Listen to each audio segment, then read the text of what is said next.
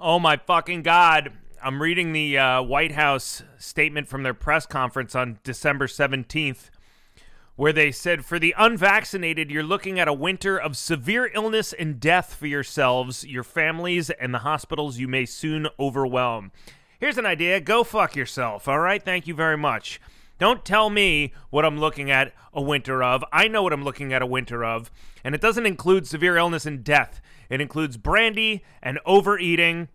You know, speaking of which, everybody sits around and gets fucking fat eating crap and desserts and sugar all winter, anyways. The vaccinated and the unvaccinated. So maybe White House should uh, chime in on that. Hey, you piles of shit. If it wants to refer to us as people that will be experiencing severe illness or death, why doesn't it start with why don't you put the third piece of fucking apple pie down this Christmas uh, because you already look terrible? All right. I'm vaccinated. Don't worry. I'm 468 pounds and I just shoveled half a pumpkin pie in my face.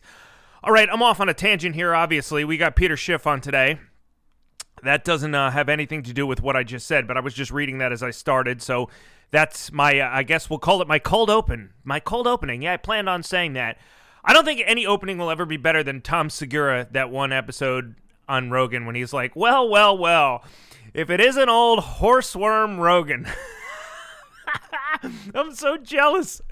I fucking wanted. I want somebody to say that shit on my show. That was the. I I rewind it and listen to that five seconds of that podcast all the time because I thought it was fucking hilarious. All right. Anyways, apparently this isn't the Joe Rogan podcast.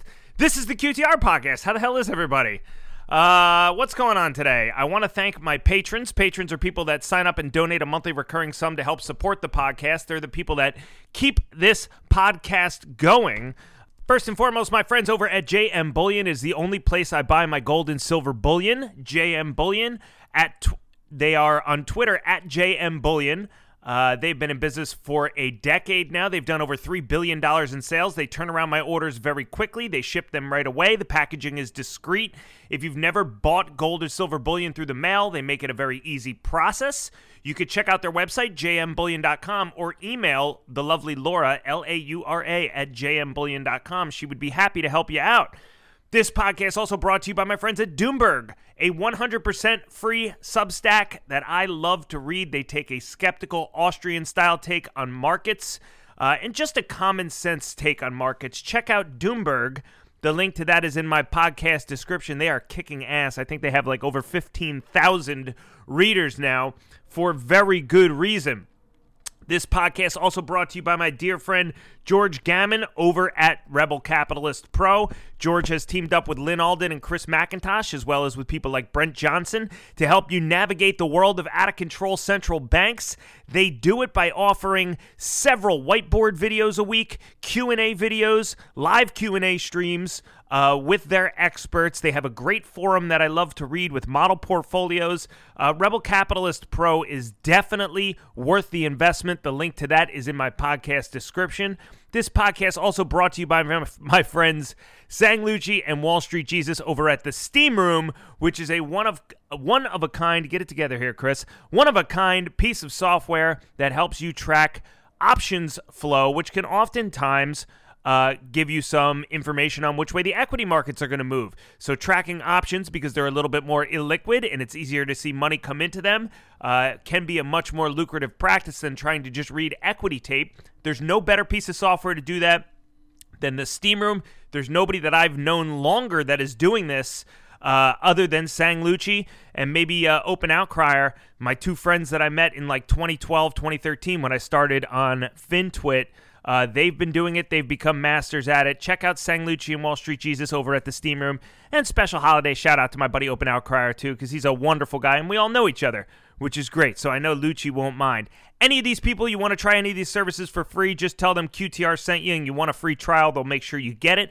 This podcast also brought to you by my friends at Corvus Gold, Investors Underground, Ken R., Chris Bede, Nicholas Parks, my buddy Matthew Zimmer, Jay Mintzmyer, Russ Valenti, Crichton Titus, Camila Saul, my new column, Fringe Finance, which is over at Substack. You can check that out. The link is in the podcast description. Some of my longest running supporters I want to thank here now that we're at the end of 2021. Some people that have been with me for going on four years, like Max Mulvihill, Mark Haywood, Kyle Thomas, Chris B, Darius Kordonski, Chris Gerard, and Sheer Luck. Thank you guys so much for your continued support of the podcast. It's been a crazy four years. We're now averaging like something like 30 to 40,000 listens per episode, which is just incredible. Not bad for a guy that just started barfing into a microphone because it was cheaper than going to therapy. But here I am. All right. With that being said, I'm not an investment advisor. This podcast has a three drink minimum, formerly a two drink minimum, but Due to inflation, we moved it up to three. I'm not an investment advisor. I'm not a registered anything. I hold no licenses. I hold no registrations. Nothing with FINRA, nothing with the SEC. I am not an investment advisor, and this is not investment advice, not a solicitation to buy or sell any securities, but yes, a solicitation to take a swig of your brandy because we're going to get started, and we got Peter Schiff in the house today. All right, I want to, uh, you know, show some love to Mr. Schiff because he takes podcast requests at like the last minute, which is basically what today was. And uh, you know, you might think I know he's got shit to do because uh, he runs like three different companies, or I don't know what you do, Peter. Maybe you can explain the the legalities of what exactly your positions are. Like, uh, what's his name, Rothstein and Casino. You know, the food and beverage manager of Euro Pacific Capital, whatever.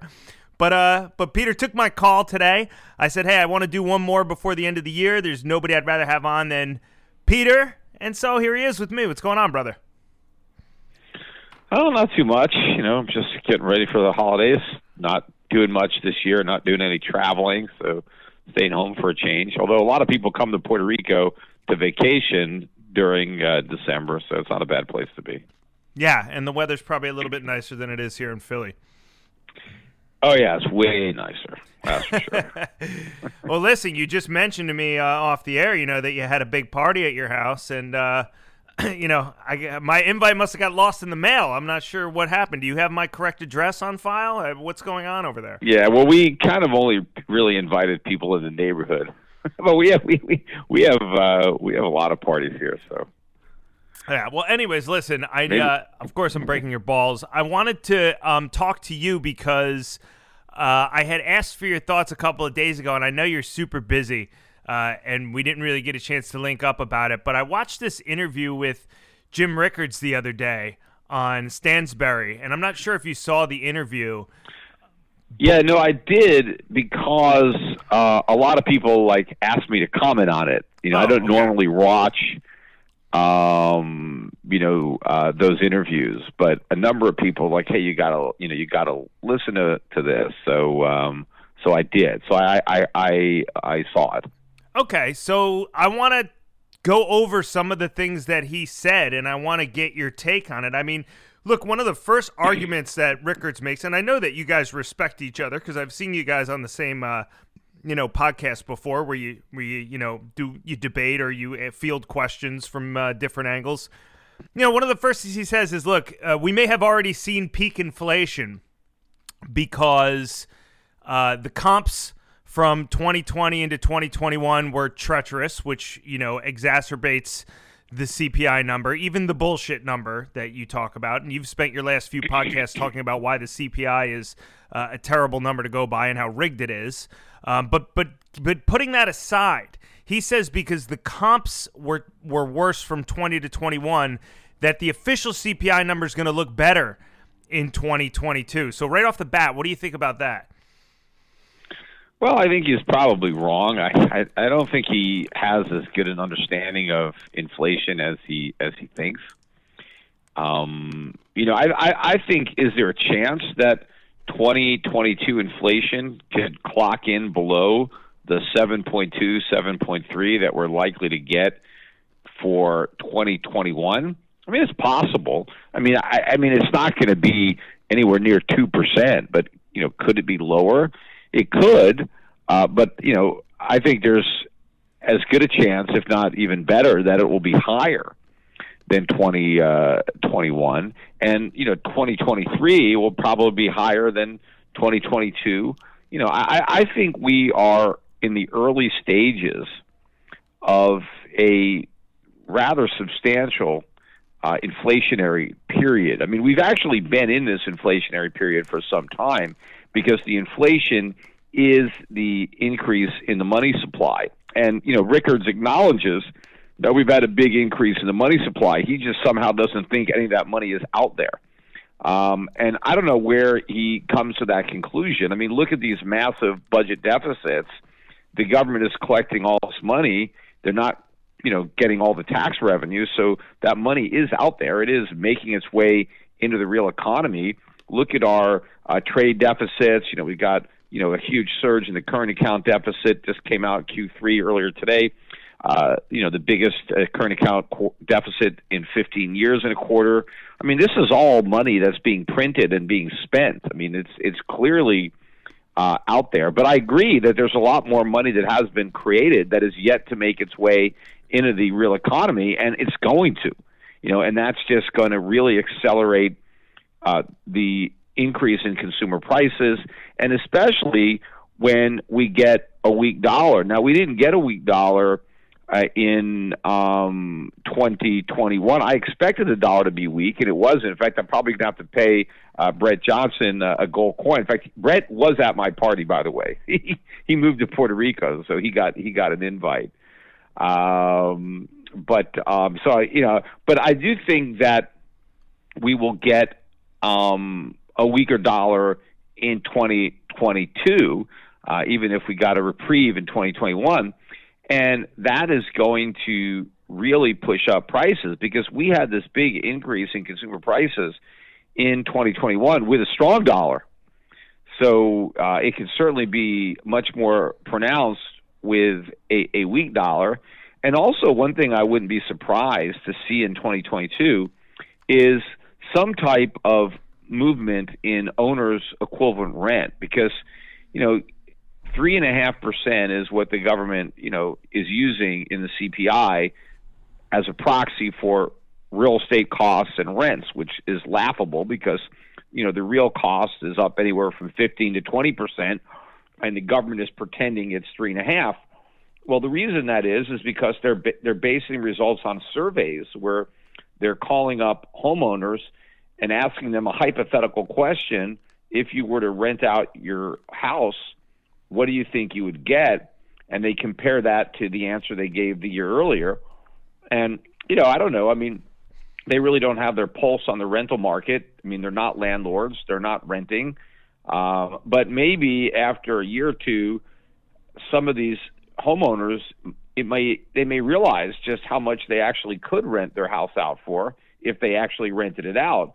And so, what if owner's equivalent rent uh, all of a sudden spikes up, and instead of being three and a half percent, it's ten percent or twelve percent, or I mean, I don't know. I mean, but that's that's the biggest part of the CPI. So we could easily have a huge spike in CPI if we get some type of adjustment in that owner's equivalent rent. I mean, even if the rest of the CPI uh, isn't as bad, if that one uh, finally reflects reality, it makes a huge impact on the overall number. And this is like super important. You've talked about this on your last, I think, two or three podcasts that I've listened to. I don't, I don't know if I'm caught up, but I think like maybe two out of your last three, you've discussed this. So what you're saying is owner's equivalent rent is essentially a made up number that doesn't really have ties to what the cost of housing is. So there's a delta between the owner's equivalent rent number, which they're putting in at like 3% or whatever it is, and the cost of housing, which is up something like 10% or 20% over the period. 20%. Right. And that, that's the largest component of the CPI number. Is that what you're saying? That's the largest weighting? Yeah. I mean, shelter is the highest weighting because if you think about it, forget about you know take taxes out because for a lot of people their largest single expense is taxes. I mean that's unfortunate. Uh, but if you forget about taxes, take a look at somebody's after-tax income. The biggest expense for most people is either their rent or you know their mortgage payment. Right, Th- those are their their expenses, and and so the mortgage payment would be a reflection of the price of a house, right? If I had to go out and buy a house, the more expensive the house was, sure. kind of the higher my mortgage payment would be. And of course, a lot of Americans don't own homes; they rent, and you know, rents could make up a third or forty percent of your budget, right? It's by far the biggest line item in a, a budget. And so it's supposed to have a big weighting in the CPI because if you're trying to measure the cost of living, the cost of paying rent, right, paying for your shelter, that's a big part of it. And for the government to say that huge part is only going up by three and a half percent when we know it's going up closer to fifteen percent, you know, or maybe even twenty if you measure home prices. But the real cost of shelter is triple or quadruple what the government claims, and that is the single biggest part of the CPI. And again, you know, whenever they go back and they say, well, you know, at least inflation isn't as bad as it was during the 1970s. Well, in the 1970s, we didn't have owner's equivalent rent. We actually used home prices. And if we still used home prices now the way we would then, they couldn't make that claim because this was probably a worse year in the CPI than any individual year of the 1970s. Yeah, and that's just astonishing because when I first learned about hedonic adjustments, I was like, all right, well, here's a, you know, here's a clear way where they can rig things, but this owner's equivalent rent thing is really, I mean, if we if they could if we could bring one metric back to reality and we just chose to make it the difference between owner's equivalent rent and what the cost of a mortgage is on somebody that buys a house now, you know, CPI goes right into the double digits immediately, doesn't it? Oh yeah, and of course, you know, back in the 70s and 80s, we didn't have substitution. So if the price of steak went up, then the CPI went up. Now they'll say, well, the price of steak went up. Let's take steak out. You know, let's let's stick something. Let's stick chicken in there, or whatever. You know, and, and they they didn't have all this um, quality adjustments where they claim that things got better, so they're going to assume that the prices went down, even though they may have gone up. But it seems like this quality adjustment is always a one way street because they're always assuming things are getting better, but they overlook all the stuff that gets worse. Right? One of the easiest examples is airline tickets because airline tickets you used to buy an airline ticket and when you bought the ticket included in the ticket was you got to check your luggage you got to select your seat when you were on board. If you were cold, they gave you a blanket or they gave you a pillow, and they also gave you a meal. Right, all that stuff was included in the price of the ticket. Now, when you buy the price of a ticket, all that stuff is a la carte. It's all extra. Right? right? Oh, you know, you want a meal, pay for that on board. You know, you want a pillow, that costs money. You want headphones, we'll sell them to you. Oh, you want to check your bags? Oh, we're going to charge you per bag. You want to pick a seat? That's extra too, right? All this stuff. And of course, you want to make a change to your reservation, costs a lot more than it used to. You want to cancel it, costs a lot more. But none of this stuff is factored in. The government just looks at the price of a ticket before and the price of a ticket now and excludes the fact that all that stuff you used to get for free, you now have to pay for. They don't count any of that. Right. And there are all sorts of examples where quality is reduced instead of prices being increased, or they make you pay for stuff that you used to get for free, and the government doesn't adjust that. But somehow they'll say, "Oh, your new cell phone is way faster than your old one. Look at all the memory it's got. We better, you know, just take the price down and assume that, you know, that that that phone that you just bought is a lot cheaper than the one you bought last year, even though it's more expensive." So all of these gimmicks are the reason that the CPI has been below 2%. I mean, if it was honest, we would have never had a single year of sub 2% inflation. We may have never had a year of sub 5%. But then the government claims, oh my God, we don't have enough inflation. Look at this. Our target is 2%, and we're at 1.8. We need to print more money. We need to keep interest rates at zero because we can't have inflation at 1.8. We need 2 right? And, and this has been the justification for this ridiculous monetary policy. So now we're so far above two percent, they can't even you know pretend anymore. Yet interest rates are still at zero. They're still doing QE, even though we have blown through their target by a mile. We are triple, quadruple what they were shooting for. Yet they still got their foot on the gas. Yeah, it's crazy. And you pointed out something that I want to go back to, and that's, you know, what I call the quality of life con, right? Which is we talk about inflation and you talk about how it's kind of a hidden tax and what makes it nefarious is the fact that it happens behind the scenes and that many people, at least up until recently, when it's become a, a, political issue and it's been on the mainstream media and people are talking about inflation and you're getting time on Tucker Carlson and things now. But prior to that, you know, inflation was kind of this nefarious thing that worked in the background. And, you know, if you continued to pay the same amount for the products and services year after year that you paid, you would notice that your quality of life was diminishing, right? Because, uh, you know, ostensibly, if you shelled out the same amount and your dollars were worth whatever, 2% less than they were the year prior, your quality of life has to suffer. and that becomes the, kind of the dumping ground. The quality of life becomes the area where things get chipped away at uh, like you're saying, the, the airlines are a perfect example. Ticket used to come with all this shit. Now you have to pay extra for it. It's those little things that they start to chip away at. And another big one is the idea of shrinkflation. I mean, I go to the grocery store with my family and they think they're getting a deal paying, you know, three for nine dollars. Oh.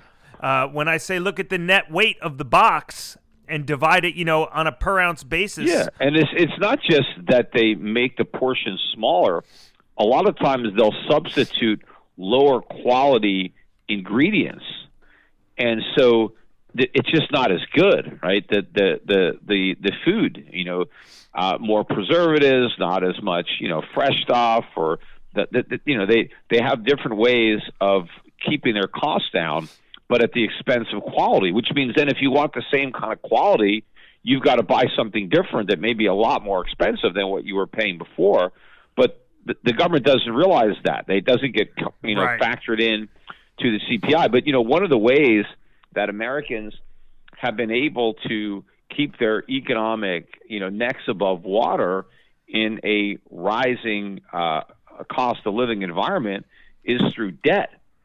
And so, look at all of the debt that this generation of Americans has that generations past didn't have at you know a you know similar point in their lives so that we're we're sacrificing our futures. I mean most americans i mean there's no retirement savings um, because we're spending everything but look at all the credit card debt look at the auto debt look at the student loans mortgage debt. Everybody is leveraged to the hill uh, and and you know so in order to survive you're having to take on debt but now that debt is there that needs to be serviced which will be a huge drag on people's future standards of living, assuming the debt has to be repaid and it's not just inflated away, but people are going to be spending their money on interest and repaying principal from what they borrowed in the past, not, you know, for new consumption in the present, but they're going to have to pay for the consumption in the past that, that they put on a credit card. And that's the same thing with the U.S. government. I mean, look at the national debt it's now above 29 trillion. It's going to hit um, 30 trillion, um, you know, soon. But all that debt is ultimately an obligation of the U.S. taxpayer. You know, that government is government that we got, but we didn't pay for it yet. We put it on a credit card, but that doesn't mean we get it for free. It just means we're paying for it later.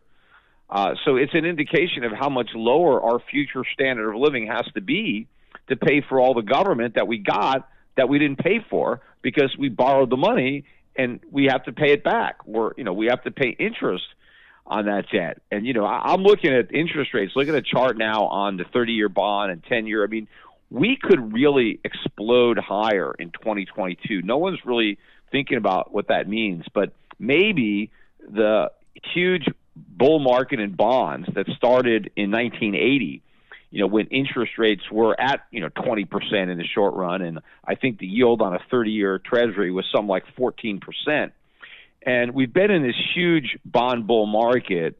The last several years, obviously, the manic end of that, you know, with the Fed basically putting in the top with massive QE because now the Fed has this huge balance sheet, right? The Fed is long 8 trillion worth of treasuries, maybe at the beginning of the biggest bear market in treasuries in the history of treasuries, we could be starting the mother of all bear markets uh, in 2022, and that has ominous implications for the U.S. economy because if we have to service all this debt at a much higher rate, let's say the yields go from you know one and a half percent on a ten year to five percent or something like that, which would still be low uh, based on historical you know norms since uh, let's say the Second World War, and lower than it should be given how much debt we have. I mean, imagine the the economy would be completely crushed under the cost of that debt service, and the only way around that would be for the Fed to launch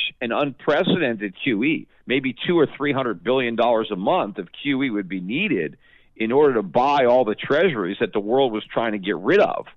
But then, what would happen to inflation if that much money was being printed? Uh, you know, so it's it's it's there's no way out of this, right? People keep saying, "Oh, the Fed might make a policy mistake." They already made the policy mistake. I mean, now they're just doubling. I mean that people say, well, the Fed might raise rates too much or too soon. There's no chance of that. They're going to raise rates too late and too little. But any rate hikes will send the economy into recession. In fact, any rate hikes will probably cause a financial crisis. But that doesn't mean it's a mistake to raise them. The mistake was lowering them in the first place. Right. The mistake was creating a situation that could only result in a financial crisis. But that's what the Fed did. The Fed just made a deal with the devil, right? They kicked the can down the road because they didn't want to have to deal with the problem in the here and now. And so now we got to deal with it in the future and you know, now is the future. We're you know, we've caught up with with the can. But there's nothing they can do. There there is no way out of this without a crisis. That's what people don't get, right? We're going to have to have a crisis. We just have to decide the nature of the crisis. Are we going to let interest rates go way up and have a far worse financial crisis than 2008 with no bailouts for anybody? Because imagine how much worse the 08 crisis would have been if there were no bailouts. That's what's going to happen next time. We have a bigger crisis because we have even more debt and nobody gets a bailout. So the government has to sit back and let stock crash, let real estate crash, let bonds crash, let banks fail, let people lose money and do absolutely nothing about it, right? That's the one choice that we have. The other choice is that we just keep inflating, right? Because the Fed is going to continue to taper. Maybe they'll finish the taper, and maybe they'll get around to the first rate hike. I don't know how far along the path we're going to get. But somewhere along the way, the Fed is going to blink, right? The Fed is going to reverse course and take back the rate hikes, reverse the taper, uh, go back to QE. That is going to be its biggest mistake because it's going to do that even though inflation is still well above its 2% target.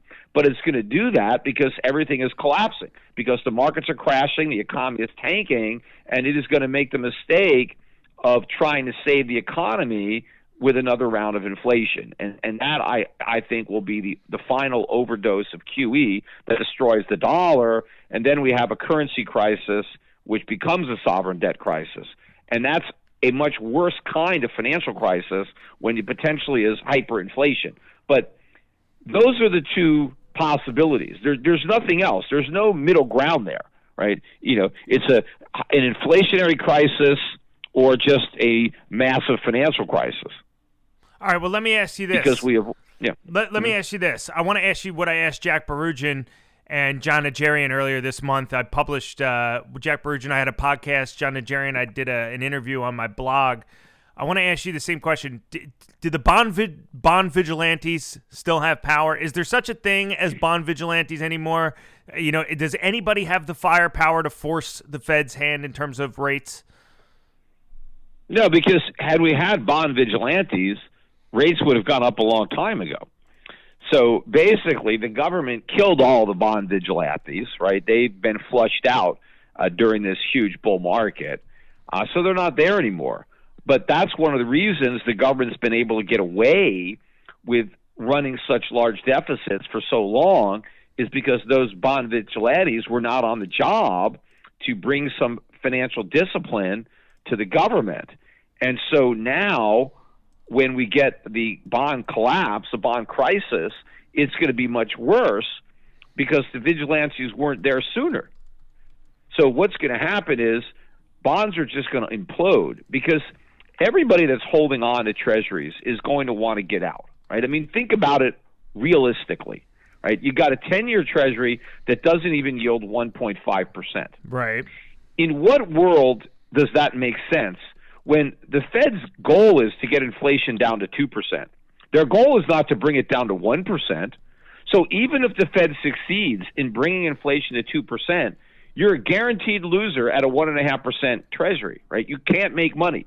That's a negative, you know, 50 basis point yield, even if the Fed succeeds in bringing inflation back down to 2%, which they won't. Right now, inflation is at 7%, even the way they measure it. So you're looking at negative 5.5% yield on a 10 year.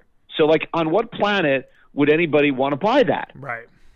Right? I mean, it, it, bonds are supposed to pay you a yield, right? That's why they're low risk. What makes a bond low risk is you get a guaranteed return on your bond. Well, guaranteeing being guaranteed to lose money is not a guaranteed return. That's guaranteed risk, right? You have no chance of not losing money, right? You're going to lose for sure.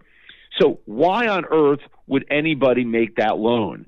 And even dumber, why would you make a 30 year loan to the U.S. government? Right now, the yield on a 30 year note bond is 1.9%.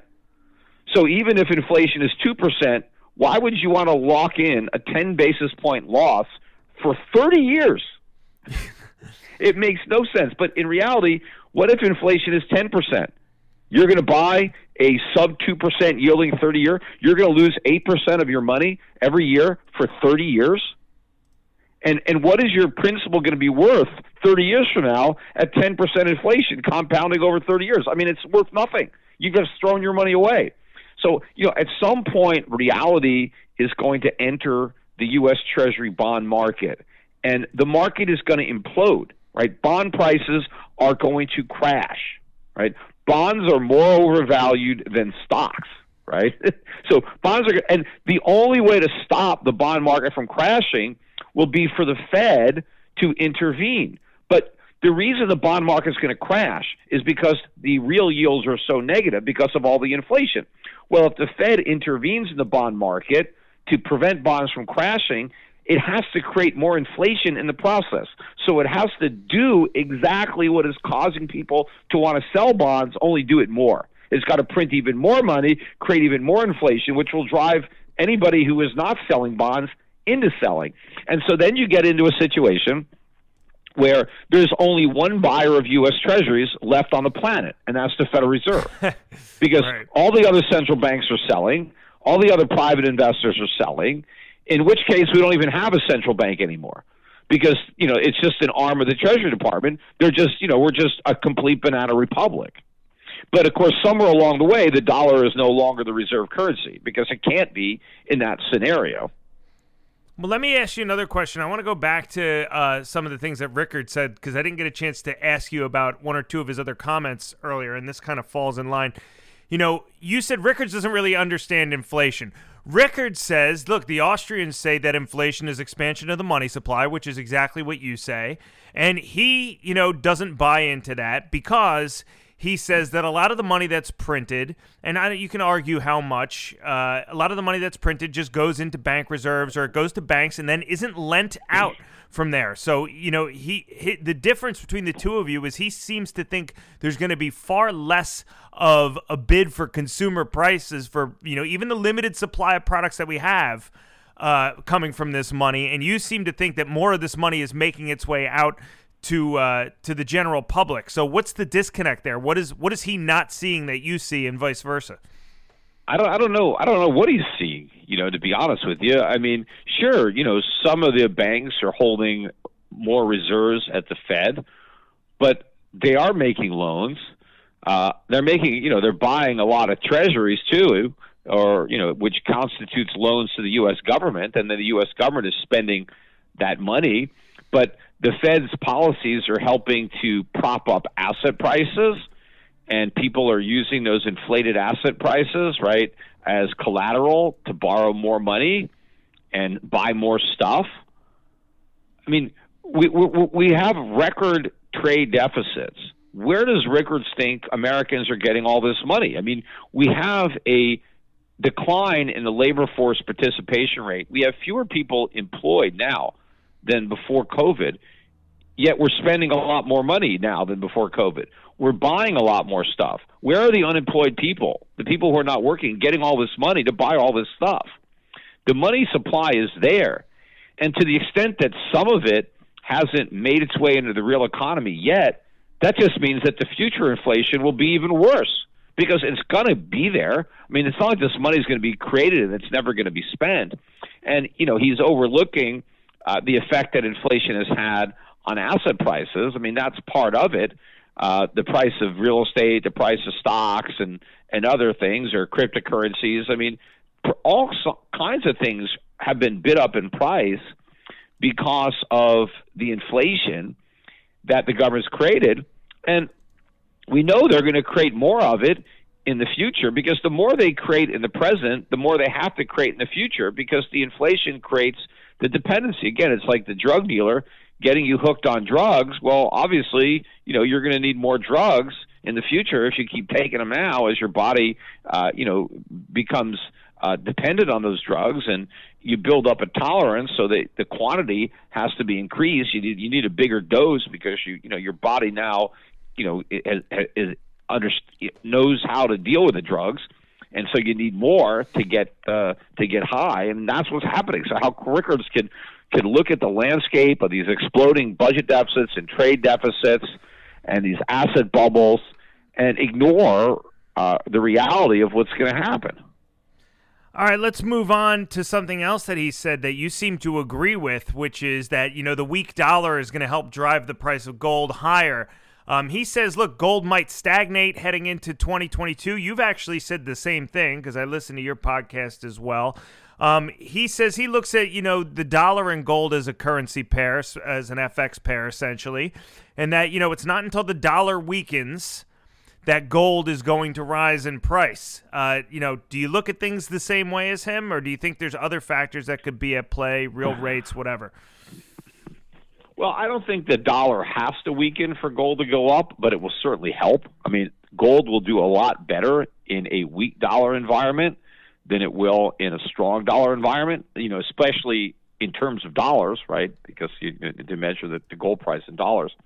But I think what's been holding gold back and you know keeping gold you know below this eighteen hundred dollar level uh, where it's been stuck for a while is the the false belief that the Fed is going to be able to get control of inflation with tighter monetary policy.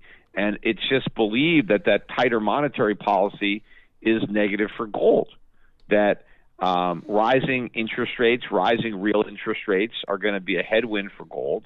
And so people don't want to get into that trade.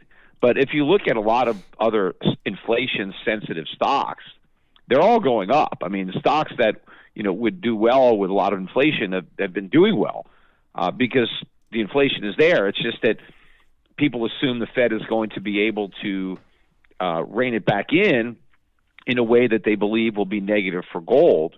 And I think they're completely wrong. I mean, it, it, there's no way the Fed is going to win the fight with inflation, and it may not even fight inflation because it knows it's going to lose. But you know, it's not going to admit that, so it's going to talk tough, right? Even though it has no stick. Uh, but even if you look at the dot plots from the last uh, FOMC, uh, you know, m- meeting, they're talking about fighting inflation, yet interest rates two years from now, at the end of 2023, we're still below 2%. So if we've got an inflation problem on our hands, how is the Fed going to solve that problem by keeping rates below 2% for the next couple of years? I mean, if we if we actually look at our inflation as I you know said, if we measured it correctly, it's the, the worst it's ever been. I mean, we're on par with 1980. Right? 1980 was 13.5%. That was the peak of inflation in the U.S., right? Rickard says it's peak inflation now. Well, if he was making this statement in 1980, he'd have been correct. Now, I don't know, you know, what he was doing back then. But when we had peak inflation in 1980, where were interest rates? 20%. You know, where was the yield on a 30-year bond? Where was a, a, mortgage rate? They were like 14%. So those high interest rates to me seem consistent with like a peak inflation, right? Meaning like okay, like inflation has really driven bonds through the floor. rates are really high, and people expect high inflation because if the Fed had real rates, rates, you have to move real rates higher. You know.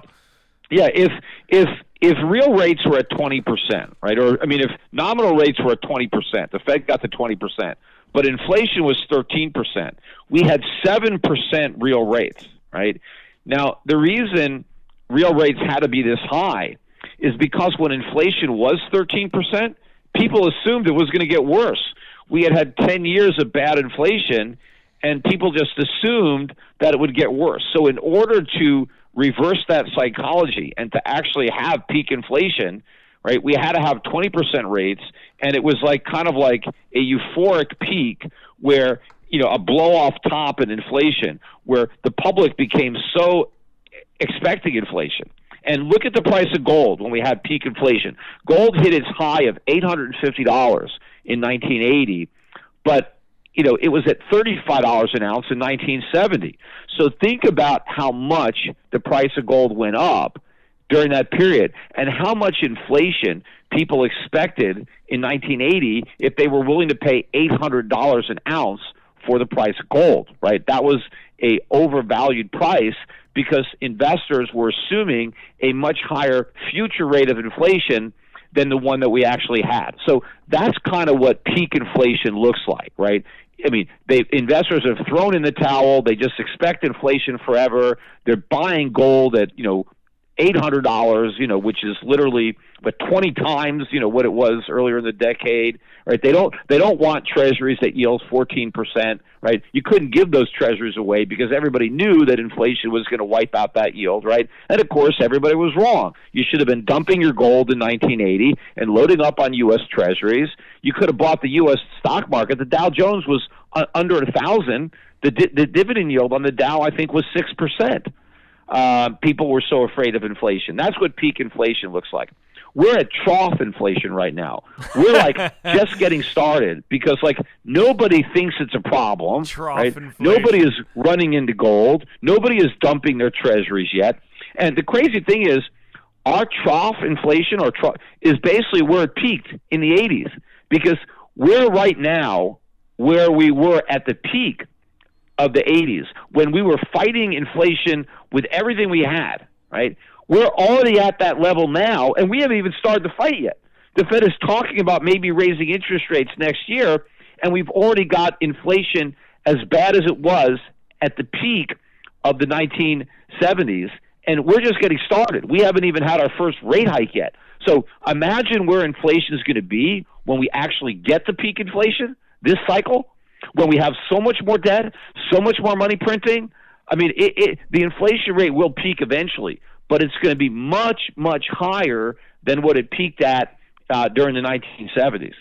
Trough inflation. That's the uh, the new term. I like that one. Just uh, for those of you playing at home, the eight hundred dollars announced they were buying uh, gold for in 1980, inflation adjusted to 2021 would be two thousand six hundred and ninety eight dollars an ounce. So I just ran that little uh, uh, inflation calculator for you, just so we could get a relative idea of what they were paying for gold in 1980 when it went up to $800 an ounce, as you said. Yeah, and that's why too, when a lot of these you know crypto people they point back to 1980 to say, hey, look how bad gold has performed since 1980. That's because it was so overvalued in 1980, given all the fears of inflation that turned out not to be the case.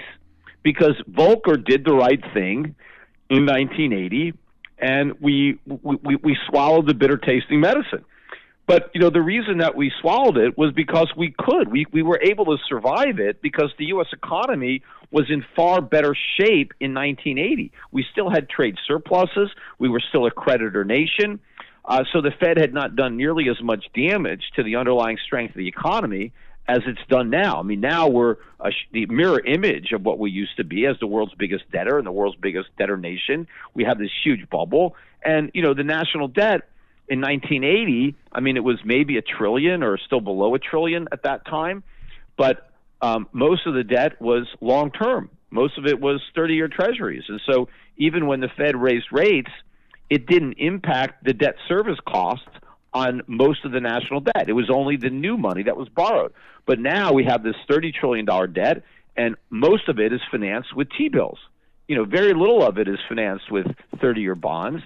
Um, I think a third of the debt matures over the next year. That's 10 trillion dollars, and that stuff is financed at one percent or lower right now. What happens if it has to be rolled over at five percent or higher? Where does the government get all the extra money to pay all that interest on that debt? I mean, it's you know, the, the, if interest rates go up, let's say to five percent, and it costs the government an extra, you know, 1.2 trillion a year just to pay the interest on the national debt. That's 12 trillion over 10 years. That's you know what you know eight times the Build Back Better bill plan that isn't going to pass because it was too expensive. Higher interest on the national debt dwarfs Build Back Better. I mean, that is the elephant in the room that nobody wants to discuss. What happens to us if we have to start paying a realistic rate of interest on the enormity of our debt? Well, that's a good transition, too, because I wanted to ask you about Joe Manchin, uh, you know, who earlier this week came out and said, look, he's a no on the Build Back Better bill. He couldn't explain it to his constituents. There was too much bullshit in it. It was, you know, coming at a time where the country was in a precarious position financially, which, you know, I thought was fantastic. I wanted to get your take. Is that, uh, you know, is Manchin the symptom of maybe a, a, a bigger change that could be occurring within the Democratic Party, or do you think this is just politics and uh, he'll eventually cave? Well, I don't know. I mean, if he's going to cave or not. I mean, they may eventually pare back the bill so that he'll, you know, he'll be able to support it. But of course, if the economy ends up in recession or nearing recession between now and the election, and another economic rescue package, you know, is proposed, he'll probably get on board. He may not be able to resist it at that time. So right now they're able to say hey, the economy's okay. You know, we don't need the stimulus. But if it gets to a point where the elections are coming and it looks like the stimulus is needed, you know, in quotes, uh, he, you know, may ultimately have to, you know, come on board. Yeah. Okay. Well, that makes sense. Uh, you know, I was hopeful that it would be uh, you know, I wrote about it in my blog yesterday or two days ago, and I, I was just kind of hopeful that it might be something that puts the Democrats in check, at least for the time being. I mean, they got their infrastructure bill passed, and, you know, the far left agenda that Biden seems to be lending his ear to, and it, it isn't necessarily him, but it's those on the left that are making policy. Um, really leans very heavily on the uh, on the whole modern monetary theory principle and being able to close the delta between you know our spending and tax receipts with printed money. And i was just you know i was yeah. i guess maybe too I, I, idealistic in hoping that this could be the sign yeah. of somebody catching on. And, and by the way too that infrastructure bill was completely not paid for right? It's all borrowed money. And so all that money is going to be spent in the economy. So rickards is out there saying oh the money's not going to get into the economy how is the government going to pay for the infrastructure without spending the money into the economy? Of course, they're going to hire people, and those salaries are going to be paid. They're going to have to buy raw materials, and you know the, the, the producers are going to get paid. So all this money is going out there. I mean, the deficit is going to be much higher as a result of Build Back Better, and um, you know the, the the infrastructure spending is going to do nothing to improve the economic output of the efficiency of the country. I mean, it's possible, but I doubt it, that in the long run, maybe some of this infrastructure spending will be helpful. Probably won't, but in theory, it could be. But in the short run, it can't be because the infrastructure only helps with your productivity once it's completed, right? Let's say you're building a bridge and that bridge uh, reduces the, the, the transportation time between a couple of points and so we, we can be more efficient in, in moving uh, goods or people from point A to point B, and that greater efficiency or a lower cost ultimately ends up with greater output, right? You, you, you get that benefit in the long run. But you don't get that benefit until the bridge is complete. Right. If it takes you three years to build it, during those three years, it's a drain on the economy because the the economy needs to generate the extra resources that are required to build that bridge. Meanwhile, no one could use it because it's under construction. Uh, so it's providing no net benefit to the economy, but it's a cost, a burden on the economy that the economy has to bear. So infrastructure spending in the short run is always a drain. So they, they, they were saying this uh, infrastructure bill is going to help with the inflation problem by you know by making us more efficient. Well, if it does, you're talking about years and years into the future. Not right now. It's, it's going to exacerbate uh, the inflation. You know, you, now you've got more demand for raw material. You got more demand for the, the, the labor. So it's going to help drive prices even higher.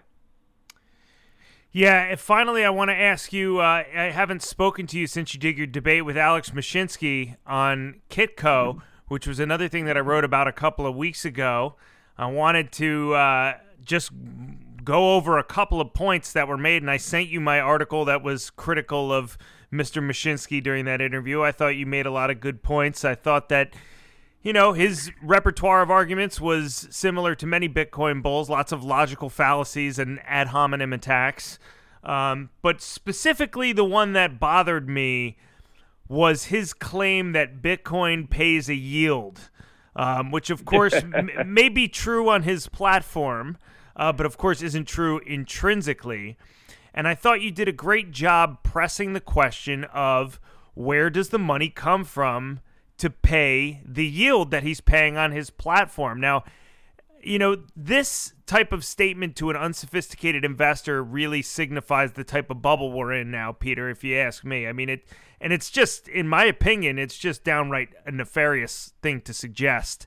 Um, so I wanted to get your take on that and, and kind of ask you what you thought some of the bigger fallacies of his arguments were during that debate. Yeah, well, it's all fallacy. I mean, this, yeah, I mean, they can pay a yield because people are taking those Bitcoin and they're trading with them, and they're they're hoping to generate a profit, and then they use the profit to pay uh, the yield. But what happens if they don't make a profit? Right. What happens if they lose money trading Bitcoin? I mean, the, the, the yields that they're paying are very high, but they're they're trying to do this in order to prevent people from selling their Bitcoin. I mean, that is the big uh, game that they're all playing. I mean, I, I read a statistic that 80% of the people in Bitcoin have never sold any, right? And, and so that means they've never actually realized any gain on their Bitcoin. I mean, they have the gain on paper, but they haven't done anything. Now, a lot of these people, you know, may be wanting to sell their Bitcoin, but the way to convince them not to is, okay, well, well maybe we could pay you interest on your Bitcoin, uh, or hell, we'll, we'll let you borrow money. We'll lend you money. You can pledge your Bitcoin as collateral. You don't have to sell it. You can borrow against it, so you can still buy that new car. Uh, you can still take a vacation. You just don't have to sell any of your precious Bitcoin to do it. We'll just loan you the money, and you don't have to worry about paying it back. Well, because Bitcoin goes up forever. In fact, that was what uh, what's his name. Uh, uh, MicroStrategy Saylor. um, Michael Saylor, he just said Bitcoin is going to go up forever. You know, so you know there was an old saying on Wall Street that trees don't grow to the sky, but apparently, uh, except for the Bitcoin tree, which will grow to the sky because Bitcoin is going to go up forever and and never stop. But you know, a lot of people have that attitude. But look, it's clear uh, that you know Bitcoin is a bubble, that all these cryptocurrencies are a bubble, that they don't have any value unto themselves. They're not backed up by anything else of value. Uh, they're they're they're actually worse than than than the dollar or you know you know as a uh, you know as a currency. So it, it, it it's just a speculative uh, token. It trades like that. I mean, it trades like any one of Cathie Wood's stocks in her portfolio. I mean, that's what Bitcoin is correlated to. I mean, it trades nothing like gold. It looks nothing like gold. It is nothing like gold. Yes, they want to compare it to gold for the purpose of conning people into buying it, but it doesn't act anything like gold. Um, you know, and that's why the price has gone up so much more. I mean, you could say, "Oh, Bitcoin is a better store of value because it's gone up so much more than gold," but that doesn't define a store of value. I mean, Bitcoin is down now about 30% from its peak a month ago. Um, stores of value don't collapse like that. you know, they're they you know, they say, well, yeah, Bitcoin is a great store of value, but it's just really volatile. You know, it's it's a safe haven, it's an inflation hedge, but you got to be prepared for it to collapse at any moment. you know, those things are mutually inconsistent. Well, the funny thing too and just is because Bitcoin has recovered from prior crashes doesn't guarantee it's going to recover from the next one. You know, I mean, it, it, it can crash three or four or five times and come back, and then it can crash the next time and never come back. Right? You don't know which Bitcoin crash is just a buying opportunity for the next high, or which Bitcoin crash is the final crash. right. And the, the funny thing too You, you is don't. You, to go to go back to your statement about him comparing it to gold is you know he was doing it even when he didn't know it he kept saying that you know bitcoin is the gold standard and i wrote in my article well why the fuck do you think they call it the gold standard You yeah, know? they're going to have to re rename it the Bitcoin standard. Like Right. every- it's as good. But the the worst thing about this though is the legitimacy that the financial media gives to all the Bitcoin pumpers. and, Cathie Wood these guys have simply been bought and paid for by the advertising dollars. Because you look at something like a CNBC, the vast majority of the ads on the network are from crypto related businesses. And and so and they're also trying to generate ratings and they're trying to bring in the young demographic that owns a lot of crypto. And so they're basically placating that audience with lots of pro Bitcoin content. So they get the Bitcoin people to watch, and then the advertisers are there and they spend all this money. You know, look at the massive pump uh, from the Grayscale Trust. I mean, that was probably the biggest advertiser on CNBC. And when they really ramped up their, you know, drop gold campaign, they had that thing at a 30, 40% premium to NAV. You know, the, the, the, the fools watching CNBC were paying 40% premiums to buy uh, Grayscale. Yesterday, it went to a 22% discount. That's the biggest in the history of the of, of, of the, the closed-end fund. But a lot of people got suckered into buying that because of this favorable nonstop coverage that CNBC gives to crypto. And you know, they they have these guests on routinely. They bring them on as if they're non, uh, they're, you know, they're unbiased, and they'll say, "Oh, let's bring on this Bitcoin expert and let's get his opinion on this big drop today." I mean, what does it mean? Well, it's just a great buying opportunity. Everybody needs to buy, you know. And then when Bitcoin makes a new high, well, let's bring this other guy on. What It does never- this mean? Well, you should keep buying it. it never means mean, anything it's bad It's never gonna go down. it never means anything bad like what does this what does this drop mean it never means anything bad it's always no, a it's buying always going to go up. Everything is great, and they they never get any pushback. Nobody ever calls them out. Nobody challenges them. They're like, "Oh, okay, yep, that makes sense. Yep, this is the new money. This is the new thing, right?" But you know, at the same time, you know, they love the Federal Reserve.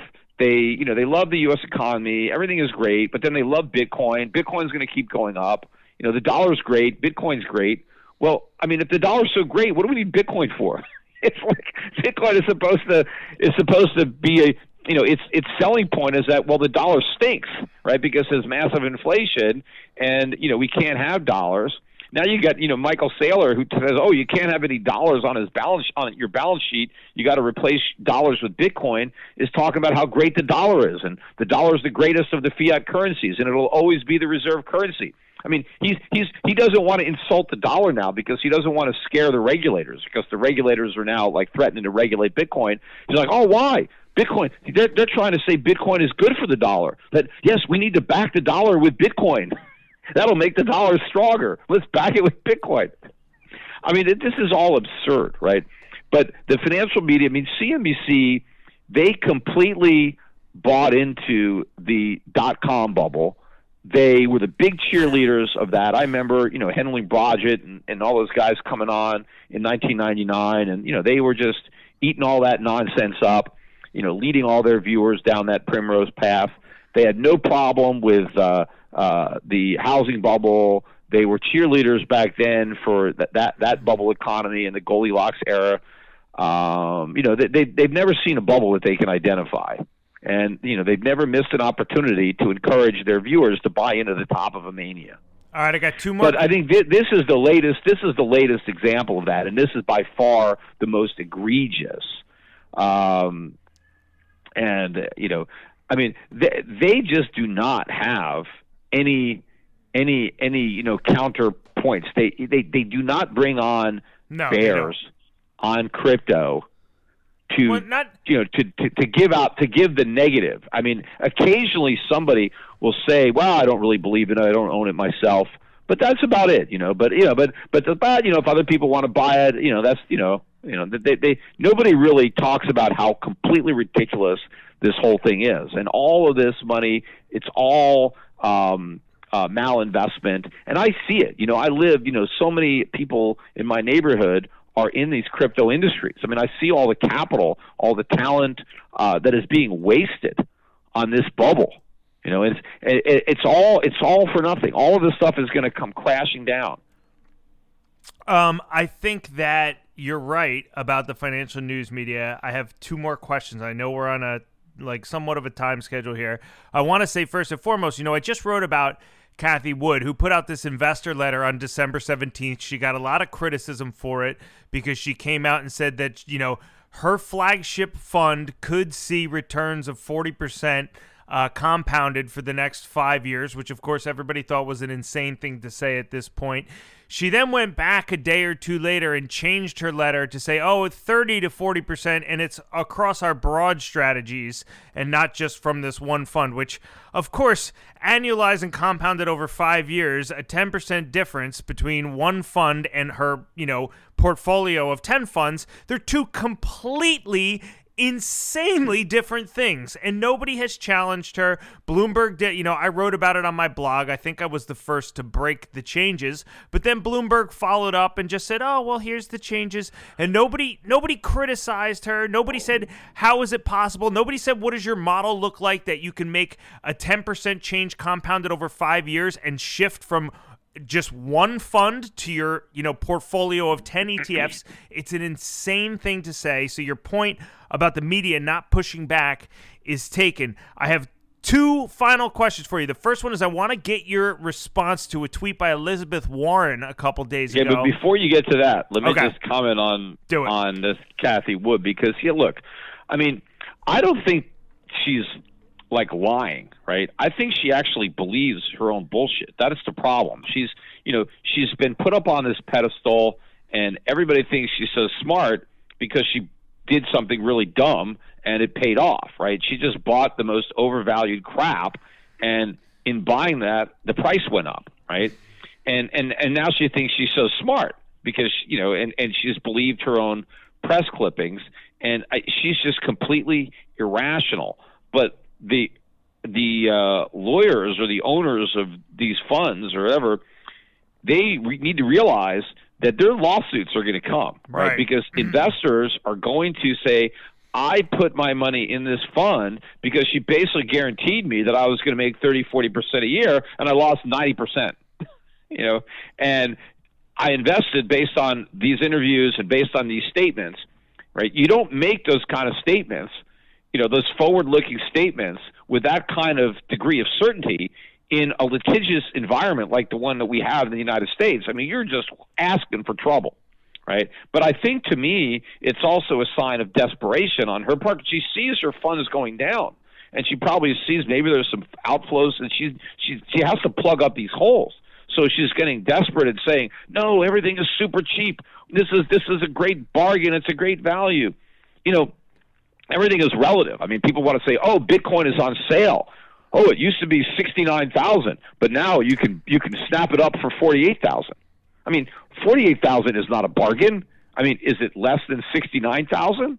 You know, it's like these department stores. They mark stuff way up so they can put it on sale and pretend you're getting a good deal, right? They, like that, that's notorious for the, the jewelry department. If you ever go to a department store and you go to jewelry, there's always a sale on jewelry. It's never full price. It's always on sale.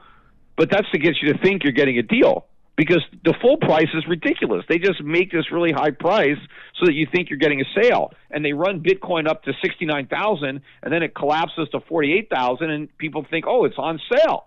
It's not on sale. It's way overpriced. It's just less overpriced than it was before. and that's basically her entire book. Yes, you know we, we're we're off the highs, but nothing is cheap. Nothing is a bargain. All these stocks have a long way to fall. Now, does that mean all these stocks are going to go bankrupt? No, some of them might survive, but but a lot of them are never going to survive. You know, uh, it's just all a bunch of mania. It's a you know, and, and again, it's a lot of it is fueled by the Fed because if capital wasn't so cheap, a lot of these money losing companies wouldn't be in business. They wouldn't have been able to get the capital they needed, but for uh, the Fed's uh, monetary policy. Let me ask you this question about uh, something Elizabeth Warren tweeted a couple days ago. Uh, and just get your response to this. I mean, I know why this is nonsense, but I'd like for you to explain it to my listeners. Uh, th- I mean, she's just a fool, I think, when it comes to economics. She tweeted Giant grocery store chains force high food prices onto American families. While re- while rewarding executives and investors with lavish bonuses and stock buybacks. I'm demanding they answer for putting corporate profits over consumers and workers during the pandemic. Now, why is that statement flawed? Well, first of all, I mean, it's flawed for so many reasons, but um, corporations are private enterprises, right? And they're owned by their shareholders. And the shareholders have invested in those companies not, you know, because they're trying to be charitable. I mean, they're trying to earn a return on their investment. So, number one, corporations are supposed to put their owners first, right? right?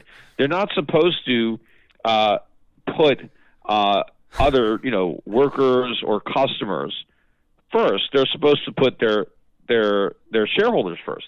Now, that being said, the way to maximize profits for your shareholders is to put your customers first. Because if you don't put your customers first, you're going to lose them. Uh, they're going to go to your competitors. But corporations aren't putting their customers first because they're benevolent and they're nice people. They're just trying to put their shareholders first, and they know that in order to do that, they need to put their customers first. So they always do, right? Private businesses always put customers first. Why do you think we have the expression the customer is always right?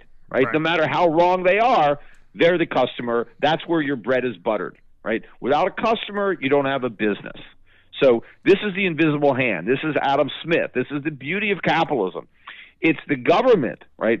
The government when they try to put the customer first, you know, they, they, they get a lousy experience, right? When you when you go to the post office, you know, that's that's government, right? that nobody enjoys going to the post office or the DMV, right? They don't have a good customer experience because these are not profit seeking companies and they couldn't give a damn about the customer, the taxpayer. But private businesses do.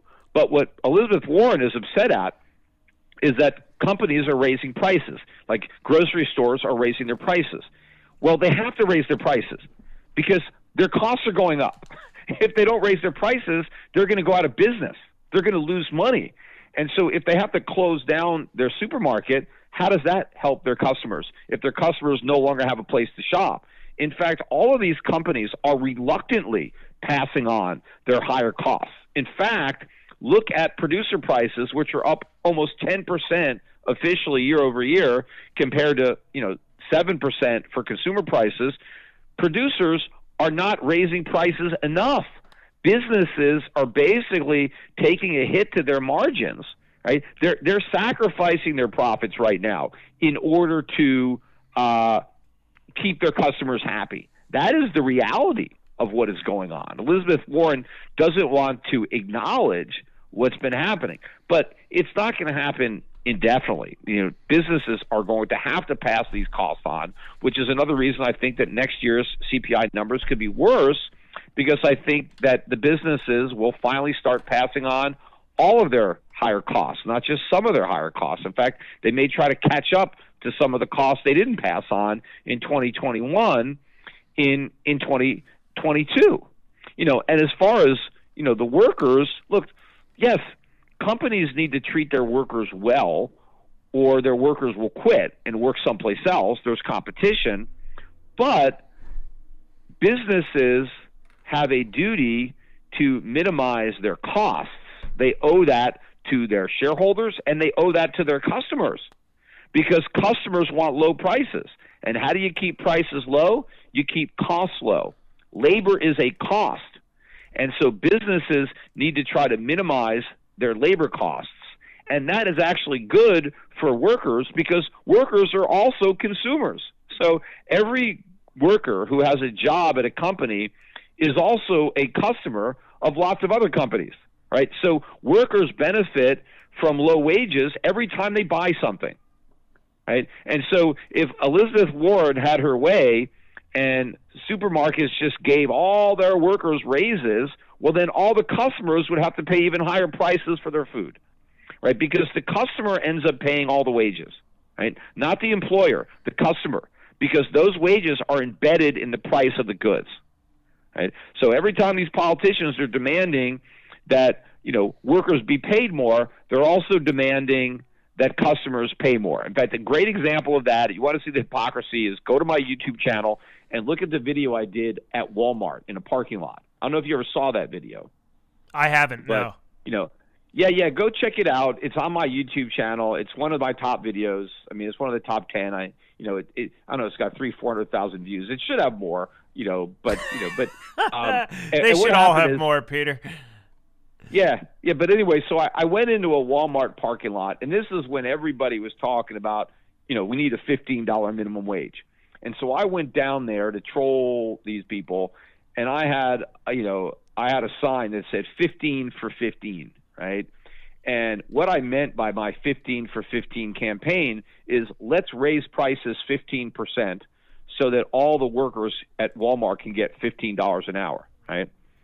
And I kind of made a cal. And I said this is about what it would take, you know, for everybody to get $15 an hour Walmart just needs to raise prices 15% and all the money will go to the workers. So I was telling people, do you, do you believe in $15 minimum wage? Should we do that? And they said, yeah. And I said, great, because, you know, what I'm going to do is I'm collecting money here.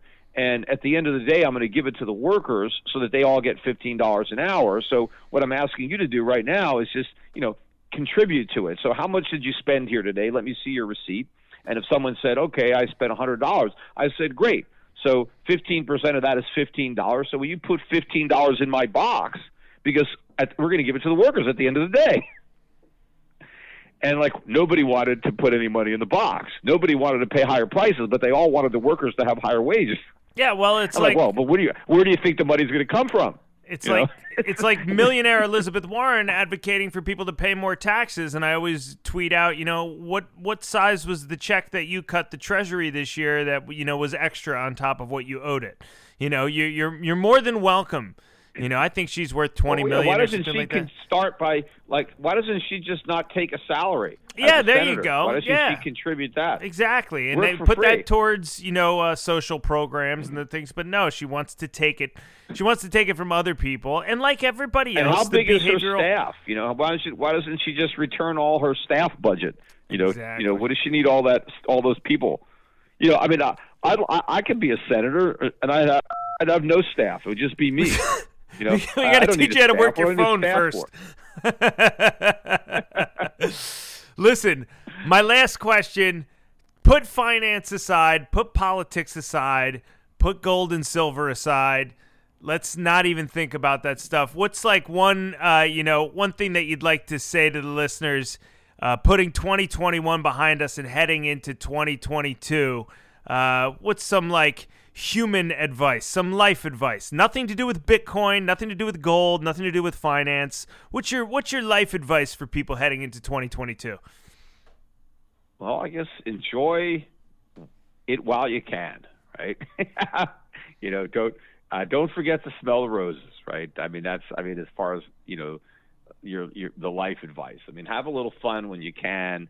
Uh, you know, try to try to make the best of whatever situation that you find yourself in. Uh, and I think a lot of people are going to find themselves in some pretty dire situations. I mean, maybe it'll be 2022. I think there is a pretty high likelihood, uh, but it's also possible that we uh, kick the can into 2023. I mean, you know, it's always hard to say, but all the ingredients are there for a major, uh, financial crisis, dollar crisis. I knew, Uh, I knew you were going to come you know. back to finance. I knew you were going to go back to well, I'm just saying, just ha- you know, have fun while you can. You know. it took you. All right. Well, are you at your desk in Puerto Rico? I'm at a desk in Puerto Rico. Yeah. Do you have it? Do you have a like a bottle of brandy or something that you keep at your desk? No, no, I'm not like you. I'm not like you know, just like I know you have. You always have something you know you, you available to drink when you do your. You don't have you don't have anything. You don't have anything in the room. You can't. You know. I've got water. for- I'm drinking water right now, No, Jesus. All right. Well, uh, but I got you know. you drink your water, I'm at my house. and I'll I'll got toast plenty of you. alcohol in my house, I'll so toast I, yeah, you I can walk into another room and, and, and fix myself a drink. But it's one o'clock in the afternoon, so Oh, who gives probably not going to be drinking. I'm I'm going to go with the kids. I got one more call I got to make, and then I'm going with the kids to the water park. All right. Well, I just did a toast for you. Here's to 2022. Four years of the podcast, Peter. You know, I started this podcast because I thought you didn't get enough coverage in the mainstream media. So it's cool to have you on four years later. All right. Well, good luck. Keep on going. I see. You know, yeah, you're getting more popular. You know, so that's good. Yeah, well- get into a real business. We'll see you in 2022. All right, buddy? All right. Have a good one. All right. Thanks, Peter. That was Bye-bye. the one, the only Mr. Peter Schiff. I fucking asked him that question like, dude, don't talk about finance. And I was like, it's probably going to take him 15 seconds to get back to talking about finance. And that's what he did. It's been a hell of a year. My patrons, you people are fucking incredible. Thanks for keeping me going. I just, you know, on some real shit, four years ago started the podcast. It's just been incredible. We've racked up like almost, I think, five million listens between uh, the regular shit and YouTube. And uh, all really because I just wanted to figure out what was going on. I didn't want to be Mr. Finance fucking podcast guy or any of that shit. But like I said, I wanted to have Peter on. I wanted to have guys like Bill Fleckenstein on, you know, people that I wanted to hear from. And so, because you guys choose to listen, and, you know, I think it's because I don't really have much of an agenda. I just sit here and try to shoot the shit. Um, I was trying to get Peter Schiff to have a drink. That didn't work. But other than that, I don't really have an agenda. And uh, you guys have made it into the uh, very minor success that it is, at least enough for me to want to continue uh, forward. I have some great shit coming up for the new year. I was supposed to talk to um, Jeff Mackey last week. We actually started a podcast and it got fucked up um, because my setup sucks. So at some point, I'm going to redo that. Other than that, I would encourage you going to read my article on Fringe Finance, which is my blog called COVID is Over if you want it. It is about forgetting all the bullshit and the nonsense and trying, like Peter said, to stop and smell the roses this holiday. Return to tradition, return to family, return to your community, return to the things that are important to you, return to love, give somebody a hug, turn the media off, turn the market off, turn the politics off, turn the fear mongering off and uh, stop and smell the roses here for these next 10 days. You will not hear from me again until 2022, folks. And I just uh, I want to say thank you so much for everything over the last four years for people that continue to contribute on my Patreon. Uh, I love you guys very much, and uh, I'll see you soon. All right, peace.